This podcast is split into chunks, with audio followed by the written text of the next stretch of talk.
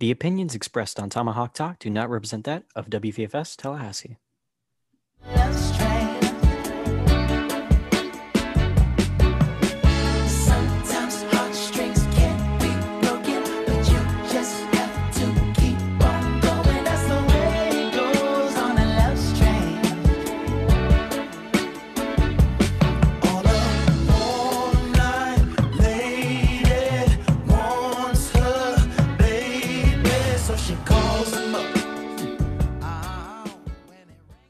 Well, it is a good evening to you and how you be. William Haynes here. You are there at seven o'clock on this Monday night. You're listening to Tomahawk Talk on WVFS Tallahassee 89.7 FM, the voice of Florida State. And as well, a reminder to follow us on social media at V89 Sports on Instagram and on Twitter. Get some cool content from us, get some updates about the show as well. And, and speaking of which, we are back live for the first time in a couple weeks. Last week, uh, we did a rerun of the previous week, which was the show that we did about uh, conference realignment and everything surrounding the move uh, with USC and UCLA uh, moving from the Pac 12 to the Big 10. But of course, I don't have to tell you that because you listened to it, presumably, for the past couple weeks. We did not have a podcast upload last week either, but we are back in full form uh, and we will be for presumably uh, the entire future indefinitely uh, moving forward. So good to be back. And uh, it'll be uh, the crew that I'm about to announce for the first half. We've got some great FSU news, and then it'll be myself and Max Rundy, who you've heard a couple of times this summer, uh, just me and him talking baseball for the second half. Uh, but without further ado, introducing the crew to start tonight, my co host Jackson Bakich. Great to be with you once again after a, a bit of an absence. And we were talking this week, and uh, I would love to announce to the world that you, Jackson Bakich, have sold your first car. Woo! Thank you.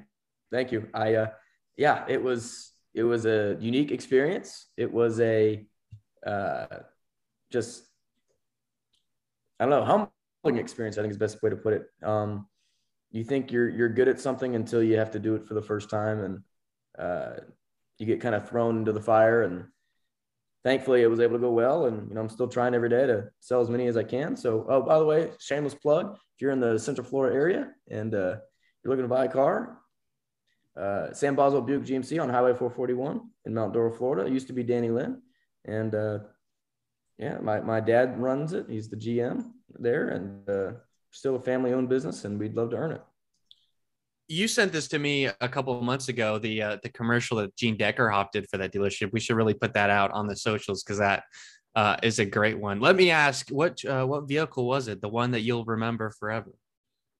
It was a 2020 1500 GMC Denali.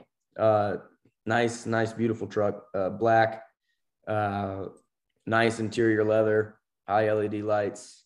Uh, just a gorgeous truck. I was really happy for the guy that was uh, able to snag his hands on it. They use the the car market in general. I'm, I don't know uh, if y'all are aware, but there's a chip shortage due to the supply chain issue.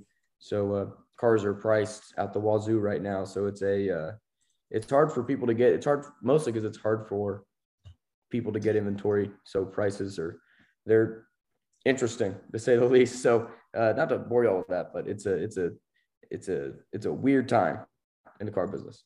Well, of course, I mean, imagine buying a car for me it sounds like a fairy tale ending for a very satisfied uh, customer. Next up, our producer Jack Oliaro joining us on the show. And Jack, uh, have you sold any cars this summer? Uh, big fat zero over here. Sorry, um, not repping uh, Orange County very well. That, that is a one nil score to uh, Lake County.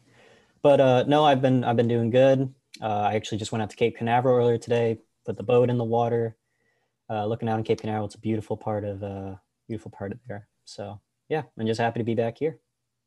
Well, I'm doing well. Also, thank you guys for asking me how I'm doing. Uh, I took a, a bit of a trip last week. Went to Kansas City. Went to St. Louis with my dad, checking off a lot of the Major League Baseball stadiums. And I'm pleased to announce Busch Stadium, where the St. Louis Cardinals call home, is in at, at the very least of the top five of my Major League Baseball stadiums. A, a big old school kind of cathedral style uh, stadium, and they had you know forty thousand plus at the games we were at. Great environment in Kauffman Stadium in KC, not bad either. So uh, watching baseball during the summertime uh, that that's really as good as it can get. And that'll kind of segue us into kind of the meat portion of our show, and and that's to say that. Uh, in mid July, we are kind of in the dead period of the sports world. Major League Baseball is the only actual active sport that is going right now playing games. NBA free agency has been taking place. I know the NHL offseason has started uh, with the draft and a bunch of trades uh, and whatnot. But uh, as far as actual games to talk about, there's not much. So we're going to spend the first half of this week talking about Florida State and updating uh, all of you, the listener, on what's been going on. So uh, we'll get right into it in, in, the newest piece of news, which is uh, the defending national champion FSU women's soccer team. Their schedule for 2022 is out. They'll play 16 games beginning on August 18th versus the University of South Carolina. And uh, that August 18th date is the first uh, FSU athletic event on uh, the academic calendar year. Their first four games, it's going to be against SEC opponents. So Brian Pensky, the new head coach, uh, coming from Tennessee, he's going to uh, spend his first four games as a Seminole against some familiar foes. They'll, they'll, go to Gainesville to play the University of Florida on September 4th. Their home opener is August 25th against Auburn. Uh, and then, of course, you have the, the 10 ACC schedule, five home, five away. Their five home opponents in conference play Louisville, Clemson, Virginia Tech, and then the, the, the two uh, big boys in Duke and UNC that were in the top five for pretty much all of last year. And you get both of those games at home, which I think is good. And, and then you'll have the ACC tournament beginning on October 30th. Uh, and and you know postseason play will go from there. And uh, something that stood out to me: only one game at home. It takes place on a Sunday afternoon. You know, usually they play a, a Wednesday or Thursday game and then a Sunday game, and uh, that that's tough during the NFL season when you got football on Sunday afternoon. So uh, Tallahassee fans will not have to compete uh, too much. It's just that Clemson game on a Sunday afternoon. And I'll, I'll just throw this out to you guys. Anything you take away from the schedule? This is uh, they'll be defending their crown, their third national championship, and uh, you know it should be another good season. Uh, certainly the favorites in the ACC, but some uh, pretty good non-conference games on the road as well. I think they started off. Um, you know, it's good for a coach coming from the SEC to warm himself back up with some SEC play. Um, the first half of that schedule, the first uh, eight or so games, is going to be all um, there's only three home games. There's going to be a lot of road trips for the Noles, but that does mean towards the end of the season, there's to be a lot of, a lot of home games, which will be nice. Uh, the two juggernauts that you mentioned, Duke and UNC, both at home, those will be big, as in um, most of the games FSU won last year. They lost to Duke, their only regular season loss, and UNC they drew with, along with Virginia. So having those games at home is going to be certainly helpful. Having no rivalry games at home, really, besides Clemson, will be interesting. Usually, last year we had Miami and Florida uh, at home, and those were great atmospheres and great wins for the Noles. Looks pretty decent off the start. Yeah, we've got our early fall sports lined up. Volleyball, the schedule came out a couple weeks ago. They'll start uh, August 26th, the day before the Duquesne game. Uh, they'll be in Cincinnati for a weekend tournament. So uh, it, it's exciting that we're, you know, about five, six weeks away from some actual sports and, and some games to watch here on campus. So um, that will be uh, exciting as we look ahead to that. And then the other piece of FSU actual tangible news that we have is uh, the, the baseball uh, staff, coaching staff has been finalized, and and Link Jarrett coming over from Notre Dame was able to pull his top two assistants from South Bend, which was pretty big because Link Jarrett was only there for three years, and Notre Dame had some pretty good assistants, and he was able to bring them both to Tallahassee. The pitching coach Chuck Ristano uh, very well known, 18 years coaching the division one level the last 12 at notre dame. His resume is as follows. 36 players drafted into major league baseball nine of which made it to the big leagues. And at the college level he coached 26 all-americans and 47 all-conference players five conference pitcher of the year and four conference rookie of the years. So uh, a guy that, that's got everything that you'd want. He's got the experience. He's got the credentials uh, all of all of which he's bringing. And and I know pitching was something that that drove a lot of people mad in Tallahassee with all the walks, and it seemed like undisciplined at times for some really big names and some really highly touted recruits that were wearing the garnet and gold. Uh, this past spring. So uh, the, maybe the first step in turning that around. And out of all the things that Link Jarrett said, and, and uh, that was in the uh, FSU press release about pitching coach Chuck Ristano, we talked about Ristano using the modern technology, all the analytics that you see um, in the big leagues, but at all levels now with the, the, you know the camera work as far as the delivery and the mechanics and uh, all of which. So Ristano is uh, he is he is uh, with with the cool kids. He knows all about it, and that, and that should be good. And unselfish coaching an unselfish pitching staff uh, is something that Link Jarrett came back to. So I thought that was an interesting way to describe a position group, but I think something that uh, c- could do the team quite a bit of favors. And then the recruiting coordinator, Rich Wallace, uh, played and spent some time at the University of Central Florida and was an associate head coach a, a few years ago at Jacksonville uh, University. So he's got some great uh, local ties in Florida for recruiting. Um, and uh, Chip Baker, the director of baseball operations, has been there forever. Uh, Arya Masudi, you know, uh, friend of the program, uh, has all, all, kinds of great things to say. He calls games with Chip Baker. Um, so he's the, the main kind of guy that stayed from the previous staff and Link Jarrett bringing uh, some new guys in. So guys, what do you think? I, I think it's great hires and I think should be headed in the, in the right direction. Well, um, it's very important for coaches to get their guys. Uh, you know, if you kind of take a look at football and um, when coaches kind of have to scramble and kind of get a, a, an assistant that they're not too fond with, it can kind of derail. It can kind of cause uh, problems behind the scenes of you know disagreements on how to approach certain uh, certain events during a game. And it's the same exact thing in baseball. If you have two different philosophies when it comes to, you know, to substitutions or lefty righty or whatever it may be, um, for Jarrett to be able to get his guys uh, is absolutely crucial. Yeah, I, th- I think that that is a, an interesting point, and uh, th- there is going to be a, a, philosophy change. Link Jarrett. I mean, as soon as day one, when he got in that building, he's talking about um, you know, the, the style of uh, play in the outfield that he wants, that he wants them to be aggressive and in a style of play that can maybe take away base hits.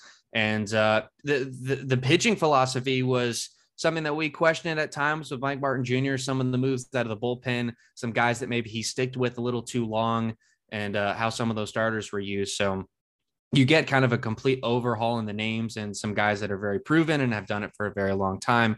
And uh, at the very least, the fans, the boosters, everyone is pleased with the moves that have been made, and, and now they have a chance uh, next spring to go prove it on the field. So uh, we highly anticipate getting to see that. But now we have um, segue over to some football news uh, in the recruiting realm, some 2023 stuff.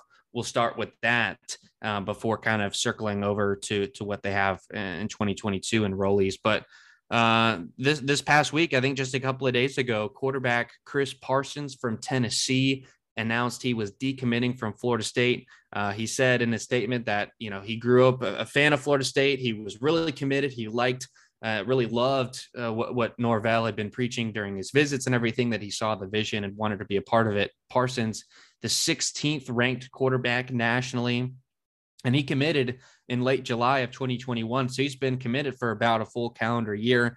And um, in a statement, he just said he didn't believe FSU suits the best interest of his career. Speculations was made that maybe he wasn't a fan of having to compete with some other quarterbacks Florida State's targeting in the next class, um, which the, the, the, main name of which would be uh, Brock Glenn, the number 11 quarterback nationally, who uh, a lot of people believe uh, is going to be going to FSU. So guys this was some uh, some big news. Parsons a big name had been committed for a while. I guess a guy that maybe this staff saw that uh, a great quarterback in their back pocket but now uh, he's going to be looking at his options and and going elsewhere. Yeah and um, william you and i talked about this uh, a little before the show about you know guys whether they want to compete or not. Um, especially I think NIL is a great representative of how college football is um, becoming a business. Not that it never was, but it's becoming a business more and more in front of our very eyes. Uh, it seems like almost every day. Um, guys are going to put themselves in the best position to succeed and succeed immediately, um, to get as much game experience as possible. And uh, can you fault them really for it? I mean, I, I I understand the mantra of you know you know these guys are afraid of of um, competition. They're they're afraid of you know having to earn something, and it, it's it's really not that. I mean, when you have millions of dollars on the line, when you have your own um, when you have your own development at stake, uh, when you're you know trying to put food on your on your future kids clo- uh, future kids backs. Um, food on the table and clothes on the backs excuse me. Um, that's important you know and uh, you have to take that into account. And so I, I completely understand you know people choosing what's right for them. And to sort of go off of that a little bit, it is a little difficult to see somebody who was a Nole fan go the other way. And uh, it looks like uh, all the um, crystal balls are leading them towards Mississippi State. Um, it could be more of a transition. To, we could expand it to something along the lines of college football as a whole, and maybe a uh, you know perhaps a look at the ACC and versus SEC. But maybe that's gone a little bit too far looking at it, and uh, perhaps looking a little too optimistic. But Brock Glenn is asserting, assert, surely, wow, say that five times faster, is going to be a hell of a quarterback if Florida State can land him. He, they are currently in competition with um, Auburn and Ohio State and a little bit from TCU and LSU. But that would be a huge landing for them to really build up what is a pretty, not weak, but just lack of lack of equipment in the uh, quarterback room at the moment. continuing with with what you said jackson about uh, really any position but but maybe quarterbacks in particular because kind of they're the highest of note. And there's only one of them that can start at one time. It's not like offensive linemen where you got a couple other guys you can beat out. You're either the guy or you're not. And this is a lot different world in college football than it was even 10 years ago where uh, you couldn't if you transferred from a school if, if you didn't like your situation you wanted to go elsewhere you had to sit out a year you would lose a, a year of eligibility. And even then it wasn't a guarantee that you're going to play. Just because the school sells you on playing time doesn't mean you're going to get it. And nowadays you can go wherever you want whenever you want the schools are you know not not all in favor of it but but they're willing to to accommodate your needs you know if you tell florida state you want out they're to uh, move you elsewhere. We've seen that under Mike Norvell already. Um, and, and also the money is another part of it. If you're a quarterback and you're not starting those NIL checks, those, those, those cars uh, that you might be getting from the local dealership aren't coming your way. And, and so it's, as you, as you mentioned for, you know, your future family, whatever hundreds of thousands, millions, and then NFL and, and so forth, you got to start and you got to start as soon as you can. And if Parsons didn't feel like he wanted to compete and he wants to go somewhere where he can be the top dog. That that seems to be my read on the situation. And uh, Brock Glenn, I was kind of interested when I went to read about him and find out. All I saw was Auburn message boards.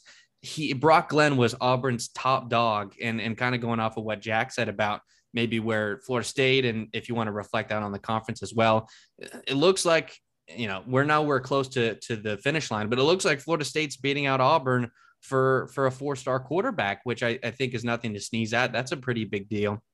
And um, maybe maybe to to go to the next phase of this conversation, if you want to compare Glenn to Parsons, Glenn is ranked higher nationally, five spots above. I don't know if, if anyone takes that to mean much. 11 to 16 is is not much of a drop. But I was watching a little bit of film, not a ton of film, just a little bit of highlights. And what I liked about Brock Glenn was a guy that stays in the pocket but moves up in the pocket well. Um, and then some really strong throws even to the sidelines and up the seams. What I saw on tape was something that's that's what that is reflective of what Mike Norvell wants to do. I saw a guy that could play in kind of that Memphis offense that Norvell ran. When I was looking at Chris Parsons highlights, I mean, he had all the time in the world, a great offensive line, but kind of scrambling around, improvising, and just kind of chucking the ball up deep. And and what it kind of reminded me of is what we've had to watch way too much the last couple years with with what Jordan Travis has been forced to do. So just from what I saw, I I thought that Brock Glenn, uh, if we can get him in, is probably a better fit.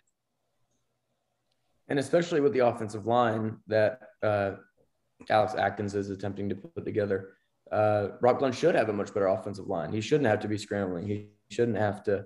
Uh, he shouldn't have to improvise. But you know, should is a lot different than will or Um, but I, I do want to uh, take a step back to what I was saying earlier. Just I just want to go back real quick.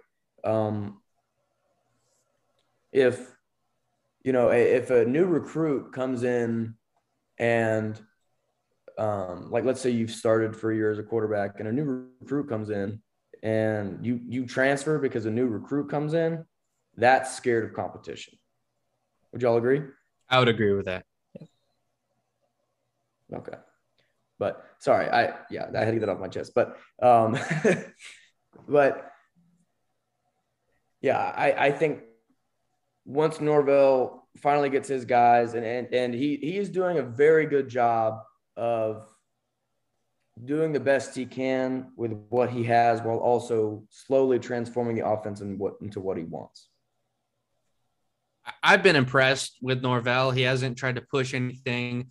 Um, so many times in today's today's game, you see it in the NFL sometimes, but at the college level, um, where coaches come in and immediately they just want to find players that can fit their system. Day one, they want to install all their stuff because that's you know if your name is on the product, you, you want it to be yours, and coaches fall into that trap.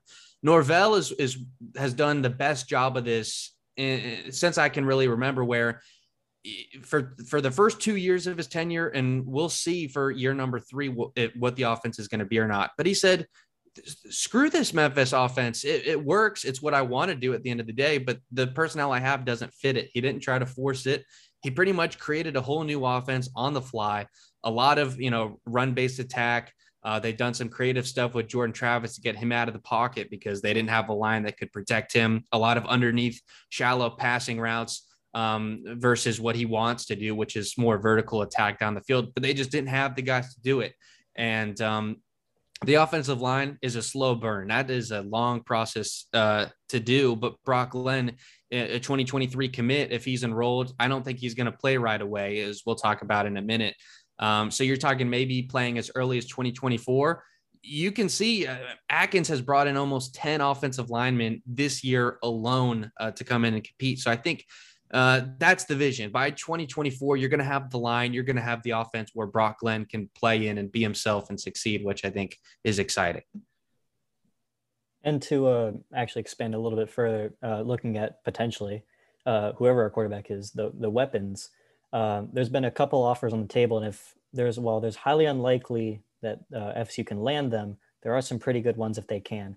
Uh, Shelton Sampson out of Baton Rouge, who is currently crystal balled to LSU, made an official visit uh, to FSU in June, and we're told things went very very well. Uh, LSU still seems like the most likely destination, given that he lives in Baton Rouge.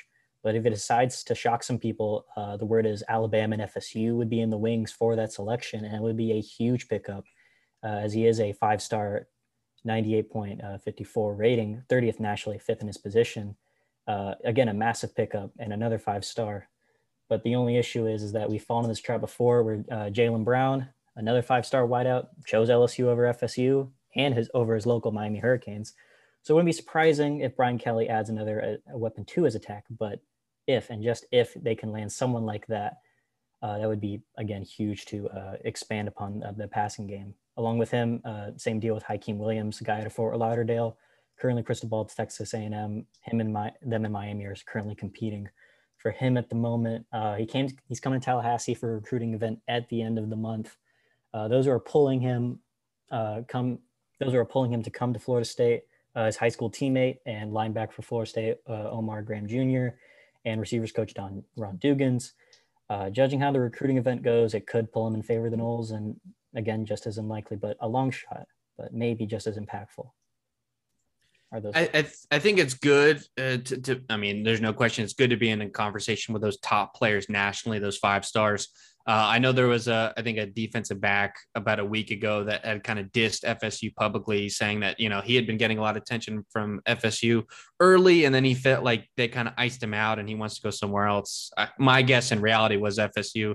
They needed to put their resources elsewhere. I mean, right now the coaching staff has a losing record. There's not a lot of success. You're not going to beat out Alabama or LSU or a lot of those schools right now for those top guys. In, in the future, certainly you want to be where you want to get, but um, right now, I also want to applaud just the strategy the three the three stars, the four stars that you can get, they are hammering those really well. I mean, they've got they had a top 20 class nationally uh, for this past year. So uh, I, I think everything is moving in the right situation. But with Chris Parsons out of, of a commitment and Brock Glenn potentially soon to be in, I just wanted to, to, to talk real quick about the quarterback situation. Jordan Travis, we presume, is going to be the starter on August 27th, I believe, uh, against Duquesne.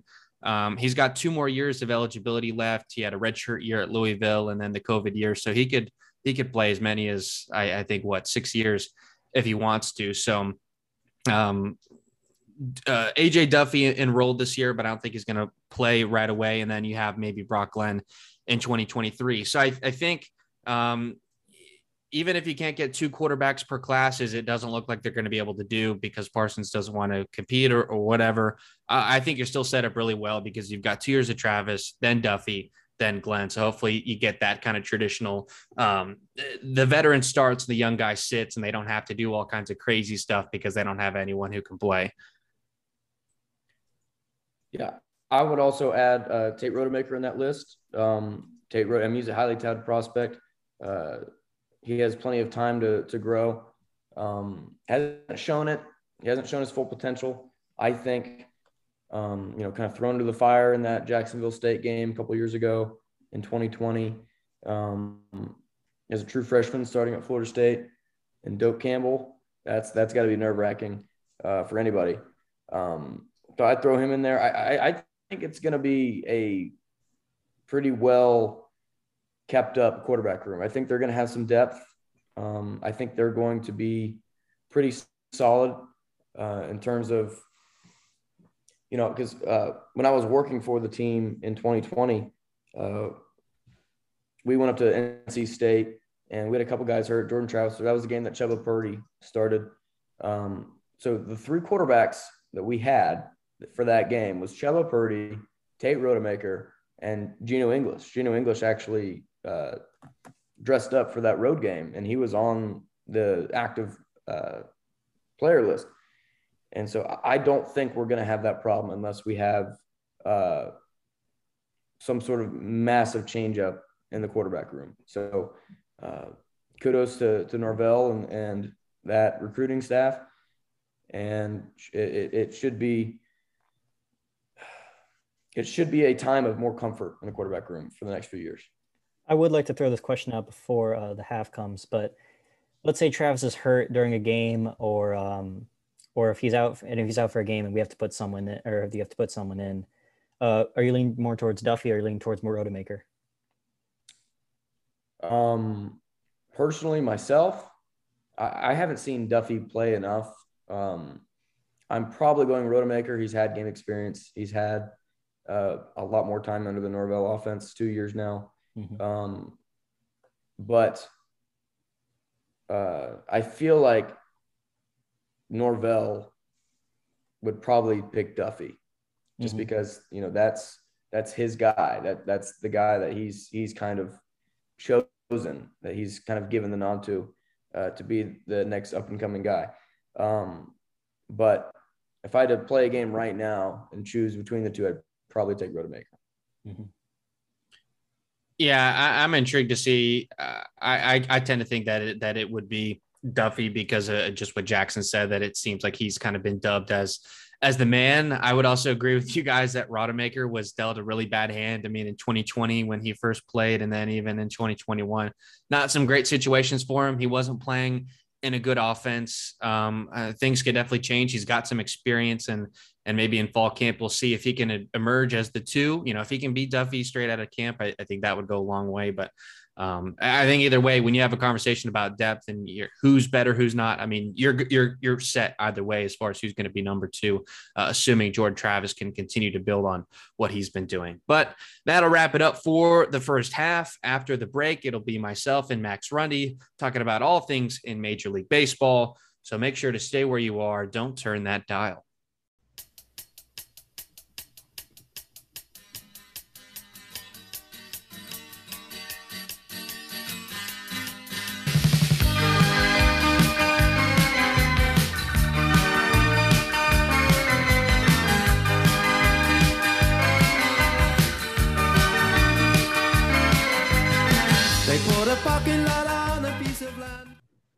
And we're back for half number two of Tomahawk Talk this week. And we are joined by Max Rundy, our very personal favorite media relations member of the Birmingham Barons. Max, how have you been? It's been a very long couple of weeks here. Um, my coworker who holds the same job, who split my hours with me, was let go.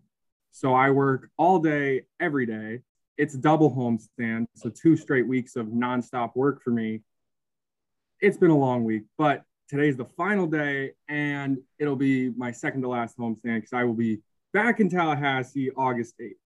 That sounds great, man. Yeah, maybe we can get you in studio that day. I think that'll be my first show back uh, in Tallahassee as well. But uh, I know we had talked a little bit just uh, over the course of the summer. Is there any any stories that are safe for air that you want to share uh, about your time over there? Uh, I'll give you a little tidbit about our Rays because we're currently playing the Montgomery Biscuits. A little bit of a one of those minor deals that the Rays always do. Trade Joey Wendle in the offseason for a guy named Nico Holsizer. You know what Nico Holsizer did last night, William? What did he do? He hit a ball 469 feet, cleared the bullpen onto the concrete concourse, exit velo of 110. Oh, he's scary good. But the Barons are in first place out of nowhere after coming in last place in the first half. I mean, are they going to be sending any kind of reinforcements to the White Sox? Because boy, do they need some help right now. What they're going to do is they might trade some Barons for some White Sox. well, th- that's great. I the Rays. I mean, the the Isaac Paredes trade. I mean, even Christian Bethancourt so far. I mean, names that maybe not everyone knows, but it's just every single year we are reminded: do not do business with the Tampa Bay Rays because you're not going to come out on the winning end of it. I talked to um there's been a scout here all week. I'm not sure if I'm supposed to say that, but there was a scout here all week and he was very surprised by Holsizer because he wasn't the biggest prospect ever, but the rumors around town say he was someone that some of Marlins executives did not want to give up whatsoever and some don't really think he's going to be much. This week he's hit two bombs. He's a decent outfielder. I, I see a place for him on the Tampa Bay Rays as long as he can keep hitting.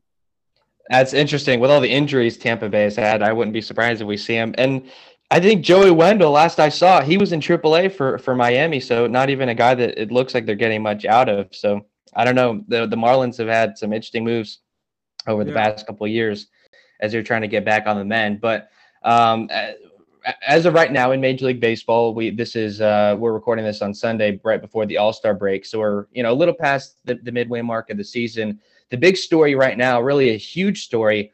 Juan Soto, the the 23 year old star of the Washington Nationals, uh, he has turned down yet another offer to stay in Washington. The Nats offered him 15 years, 440 million dollars. Would have been the biggest contract in baseball history if he had signed it, but he says no thanks and so now, for the first time, really ever, the Nationals are saying that they're open to dealing him.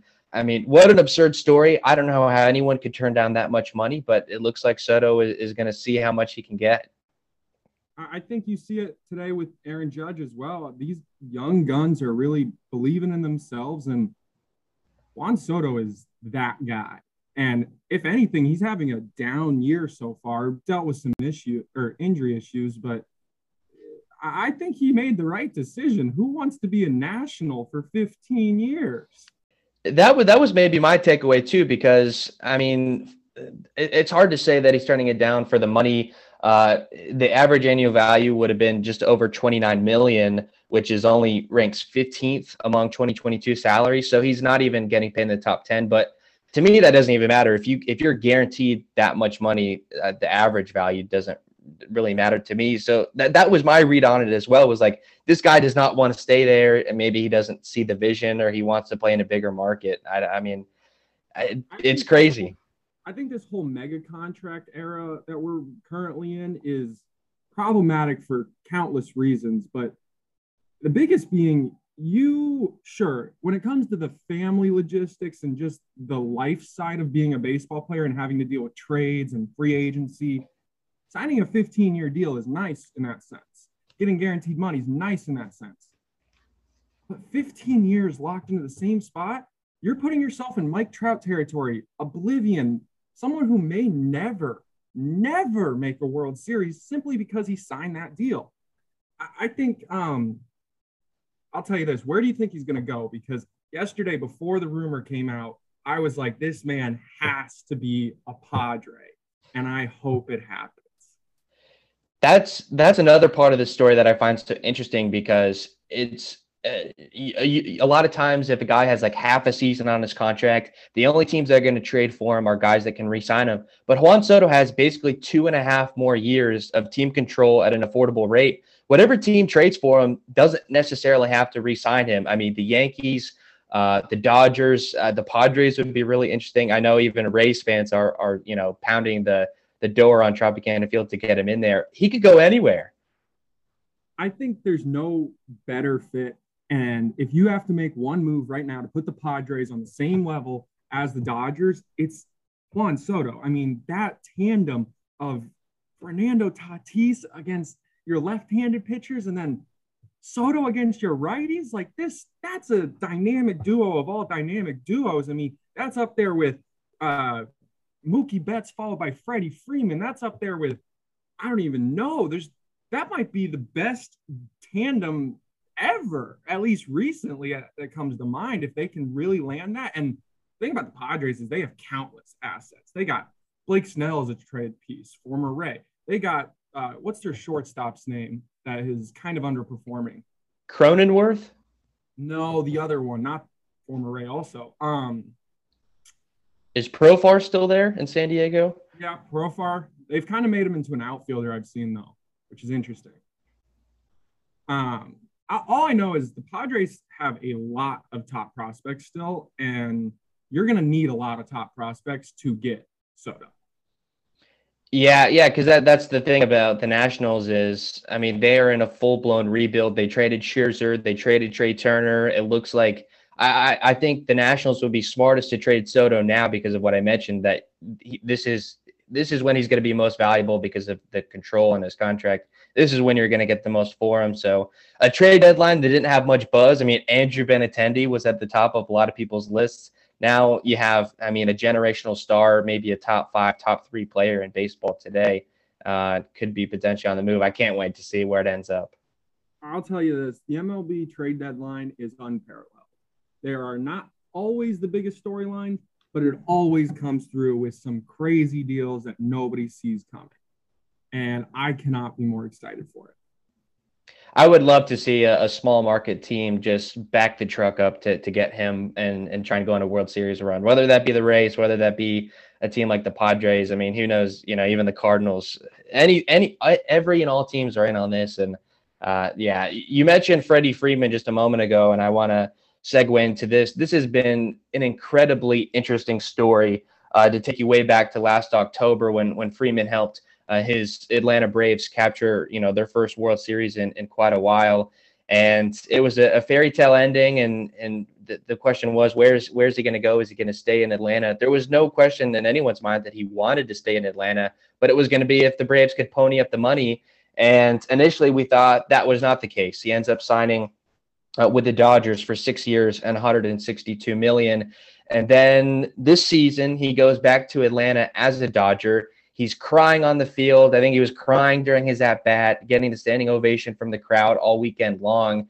And then because he was talking to some of his old Atlanta buddies, the story got around and uh, reported by Doug Gottlieb that uh, Freddie Freeman's agent apparently did not disclose the Braves' final offer, basically trying to get him to go with the Dodgers. And it really doesn't seem like Freddie Freeman wants to be a Dodger. I think it's clear he wants to be a Brave, and now uh, we all know that he really should have stayed in Atlanta. And now it's it's kind of a strange sitting duck situation. I think the uh, interesting part about this story for me is how respected this agent is. This is Derek Jeter's former agent. This is a highly touted agent that kind of out of nowhere pulled a low ball move. And whether it's true or not, whether he fully disclosed all the information, it's up in the air. Nobody truly can say for sure, but there's no doubt about it.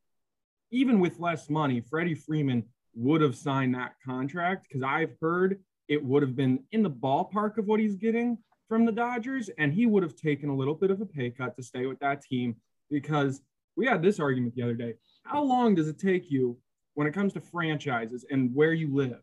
How long do you think it takes you to have a new home per se? Because everyone's like, oh, he's going home to LA. That's a bunch of load. He's a Atlanta Brave. That is his home. And I can promise you, he will be an Atlanta Brave again. So you think the Dodgers are going to trade him over? I think he'll force his way out. I, I think he might get a ring with the Dodgers, whether that be this year or later. Within the next five years, he's not going to finish this contract. Within the next five years, he will be back on the Braves, full time DH or third baseman, because Matt Olson is a good player. Love.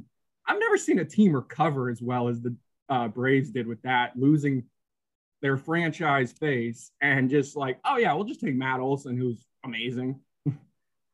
Yeah, Anthopoulos, the, the general manager of the Braves, it's it's a masterclass the last couple of years of what he's done, and that was the thing. As soon as they figured out that that Freeman, they were they were going to get outbid for him, they traded uh, for for Matt Olson from Oakland and immediately gave him uh, uh you know over a hundred million dollars. I think over eight years was the contract. So they they've got their first baseman for now it's the, the media kind of played Freeman to the Dodgers as as you said, Max. He's going home. I think his dad lives there and can watch him play more in Dodger Stadium. But I mean, I can't remember the last time a guy was that emotional in a homecoming to his old team. It's so clear that he's not over the Braves, that he very much still wants to be there. And that's a that's a weird situation when you've got five and a half more years under contract for a team that you don't really want to be playing for. So Dodgers fans, I think, have kind of already turned on him. That you know, if their attitude is, if you don't want to play here, get out. And uh, I, I could definitely see him forcing his way out, as you said. And and just the last kind of note,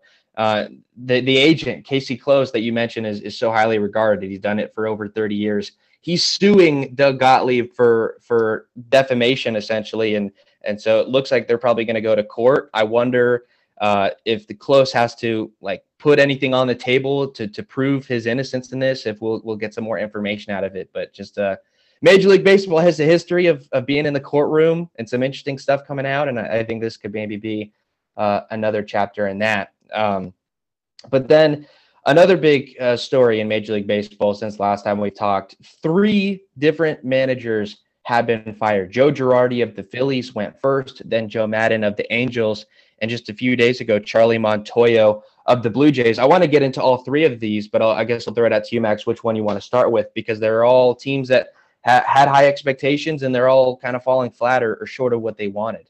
I think um, there's no better place to start than former Montgomery Biscuit manager, former Durham Bulls winner, championship winner, and most recently Toronto Blue Jays manager Charlie Montoyo I did not expect this. I really didn't. I had heard after the after the fact that this was a rumor that he might just be a placeholder coach, but I think he's a great coach and I think he will have a job again next year. I just yes, the Blue Jays were underperforming, but I don't think this is a manager problem. I think this is a we spent so much money so we think we're good, but we're really not that good yet. Give them a year or so, maybe add a pitcher or two they're right there. They have the best bats. You could argue, but I don't think the roster was fully there. We've talked a lot about this before in the preseason, during the season. I just think um he's being a fall guy when he doesn't deserve it. Now, Joe Maddon probably deserved it. Joe Girardi probably deserved. But Montoyo, I don't get. I really don't.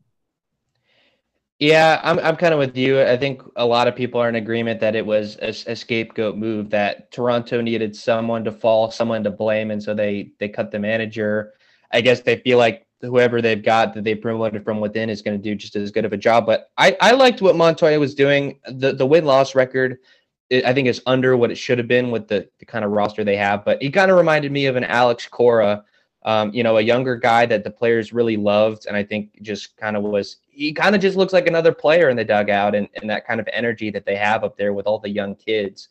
Um, so I think breaking that up is is a little strange. I wonder what kind of manager they're going to look to get um, next offseason because they're they're in the midst of a wild card race right now themselves. So Uh, that that that chapter is still being written. Um, but but th- that that was the one out of the three that are the most surprising. Um, we'll go we'll go to Joe Maddon next. I mean, the Angels at, at the beginning of the season, I think is you know in May they were leading the AL West. I, I know they had they threw a no hitter against the Rays. All was well. Trout, Ohtani, Rendon, this great lineup that maybe they'd fix the pitching, and all of a sudden I think they lost like ten straight games. Um, and, and Joe Maddon, you know, won a World Series in 16 with the Cubs, brought him back from the curse, and now he's got himself out of a job. I think um, it's a tough call between this and Girardi, but if anyone was dealt a bad deck, it was probably Maddon, just in the sense of they overperformed to start. What is this? His second year? That was his second year with the Angels. Am I correct? I think this was his third year. It was his third year. Okay. Um, it's just not a good roster. I mean, they really tried their best to bolster that pitching staff this year, and they're the infamous team that drafted only pitchers. It's just um this is not a contending team in the AL West when you got the Houston Astros who are going to win that division again and should do so for years to come still I would expect. There's nothing you can really do. Yes, you have the two best players in baseball arguably, but baseball is just not that sport. It really isn't. You need a team, you need a staff especially. And it's just not his fault. And if anyone's to blame, it should be the GM. And the GM didn't even hire Maddon, it was an owner move. So I think the GM's just taking his grievances out on someone he didn't want. Yeah, the the Angels, the, their moves have been so strange, and I think they're kind of in the same situation as they were when they first gave Albert Pujols all that money because they kind of wanted to buy their way into contention, and, and Pujols was not very good as an Angel. Um, they're kind of in the same situation now. They gave Trout a whole lot of money. Um, they're in a situation now where they're going to have to give Ohtani a massive bag to get him to stay, and I don't think they're going to be able to do that. They've got Rendon on a huge contract, and he's been injured a ton since going over there. So they keep falling into this. They're chasing the big name. They're chasing it with money to try and plug the holes that they have instead of, I guess, just building it from the ground up. And um, I don't know what it was about Maddon that didn't work. I mean, I, I think I kind of agree with you that with that roster, it, it's really hard to to win consistently with all the holes that they have. But um, I, I, don't know something with Maddon at, at the end of his terms because it got a little sour in Chicago with the Cubs too he's either doing really well and taking the league by storm, or he's just doing stuff that's unconventional that people just seem to hate. Uh, it, it's weird, and I wonder if he's going to get another job after this. He's, I think he's 68 now. He's, uh, he's really uh, past his prime. It's a little weird to call managers in their prime, but you could see it with La, Lasort, La, what is it, Lasorda? Uh, La Russa. Russa here with the White Sox.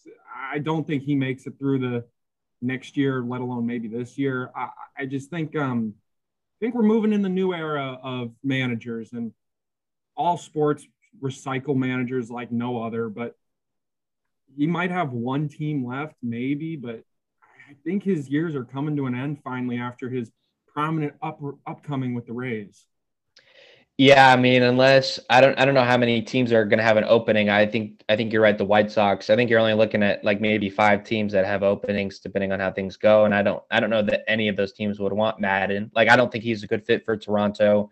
I don't think he would work in Philadelphia either. So, um, yeah, I think he might just hang it up and you know head on to the next chapter of his life. We'll head uh, to the third manager and the, the actual first one chronologically that lost his job was Joe Girardi of Philadelphia. And I remember we talked like right after they had blown that huge lead in the ninth inning to the Mets, and we thought he was due to lose his job, and he ended up uh, getting fired shortly thereafter. The Phillies, kind of like the Angels, buying their way into contention, but they've got one of the longest playoff droughts in baseball.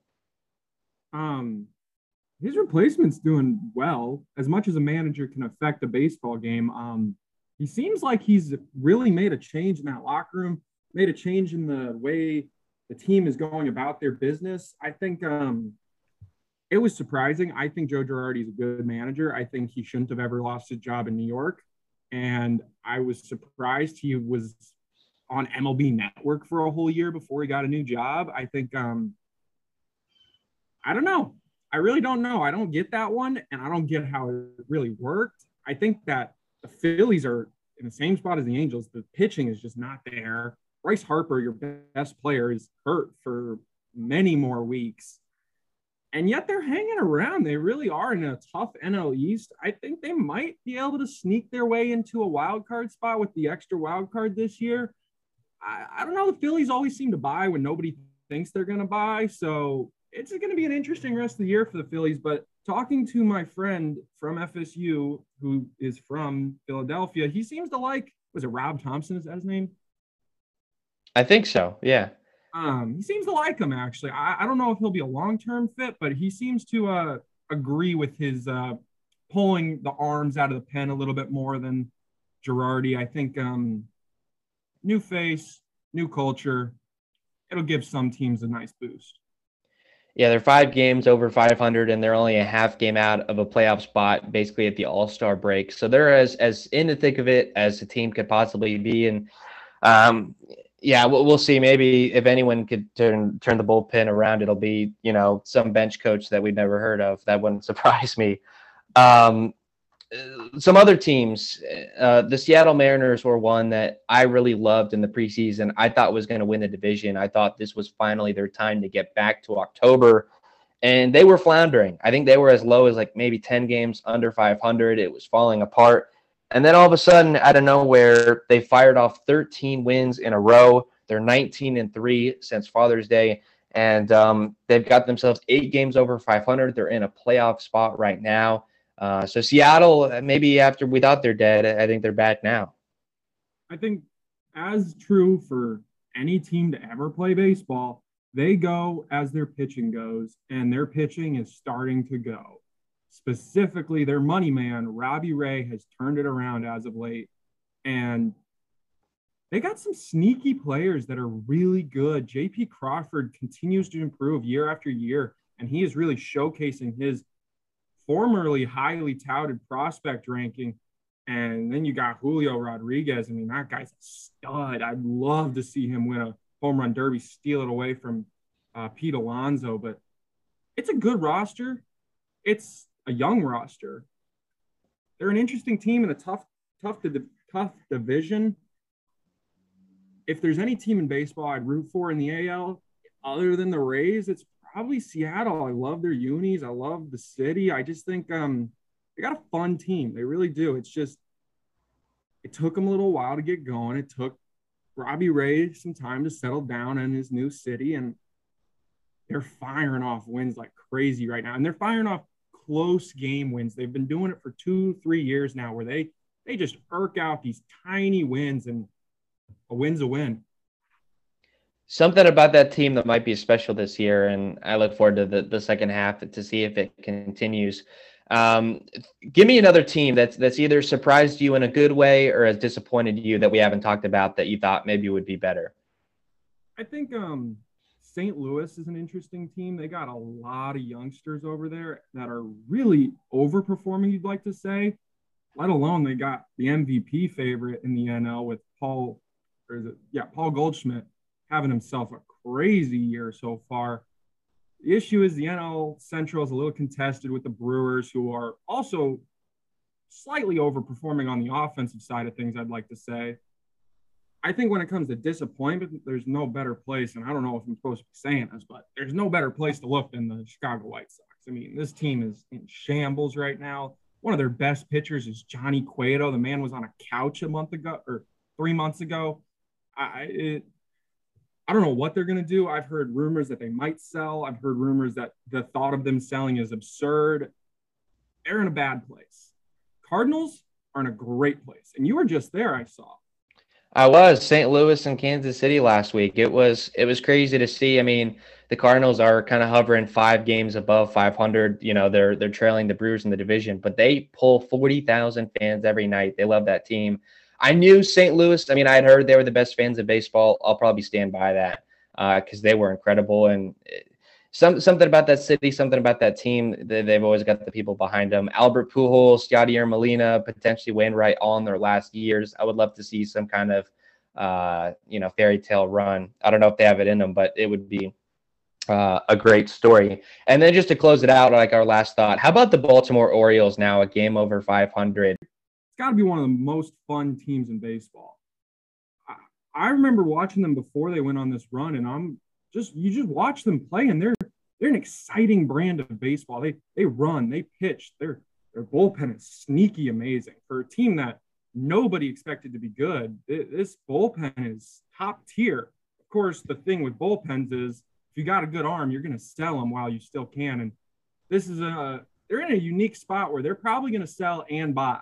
They're going to buy someone with control. It'd be amazing to see them get Soto. Imagine that.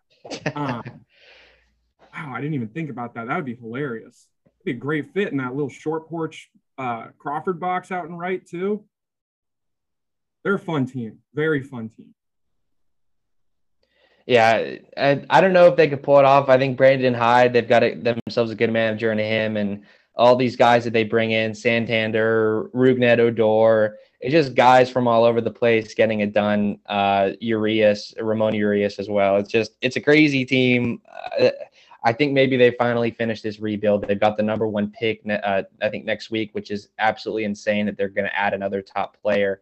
Um, but yeah, Max, it was great having you this week. I'm glad we could talk some baseball. It's been too long, and uh, would love to- have you in the studio maybe in early August because it's going to be a great wrap to the season, no matter what. It will be, and I'm love talking baseball with you, William. Final note: keep watching out for my boy Shane McClanahan. That Cy Young receipt looking real good right now. I didn't believe you, man, but he is. I mean, the proof is in the pudding. He's leading in earned run average. He's leading, I think, in WHIP and strikeouts. Uh, he's the best. I think he's the best pitcher in baseball right now. He he better get that start on what is it Tuesday? He better Yeah, get that start. I've heard they're gonna do a Verlander Kershaw start. No, I No. get it. They're old guns. They're both Hall of Famers. You've got to give it to McClanahan and Sandy Alcantara. there's no ex- there's no excuse for for Shea not to be starting that game, but we'll we'll just have to wait and see. Uh, I hope it's a good wrap to the season uh, in Birmingham and everything's going well there. And uh, uh, thanks again for coming on. Of course. Thank you for having me, guys. Another great show in the books, another edition of the best hour of sports talk radio you're, you'll hear all week. It was great to be joined by my co-host Jackson Bakich. We had our producer Jack Oliaro and a great second half with with Max Rundy talking everything baseball. We've got a couple more uh, Zoom shows uh, this summer before we're back in studio next week. We'll be talking uh, some FSU football recruiting, kind of continuing our conversation from this week, and maybe some NBA news will surface uh, by the time of next week. So make sure to stick out for that at V89 Sports on Twitter and on Instagram. And uh, again, a reminder just in a couple weeks, we'll be back in studio and then leading up to football season with Duquesne Week uh, at the end of August. So keep an eye out for that. You've been listening to Tomahawk Talk on WVFS, Tallahassee, the voice of Florida State.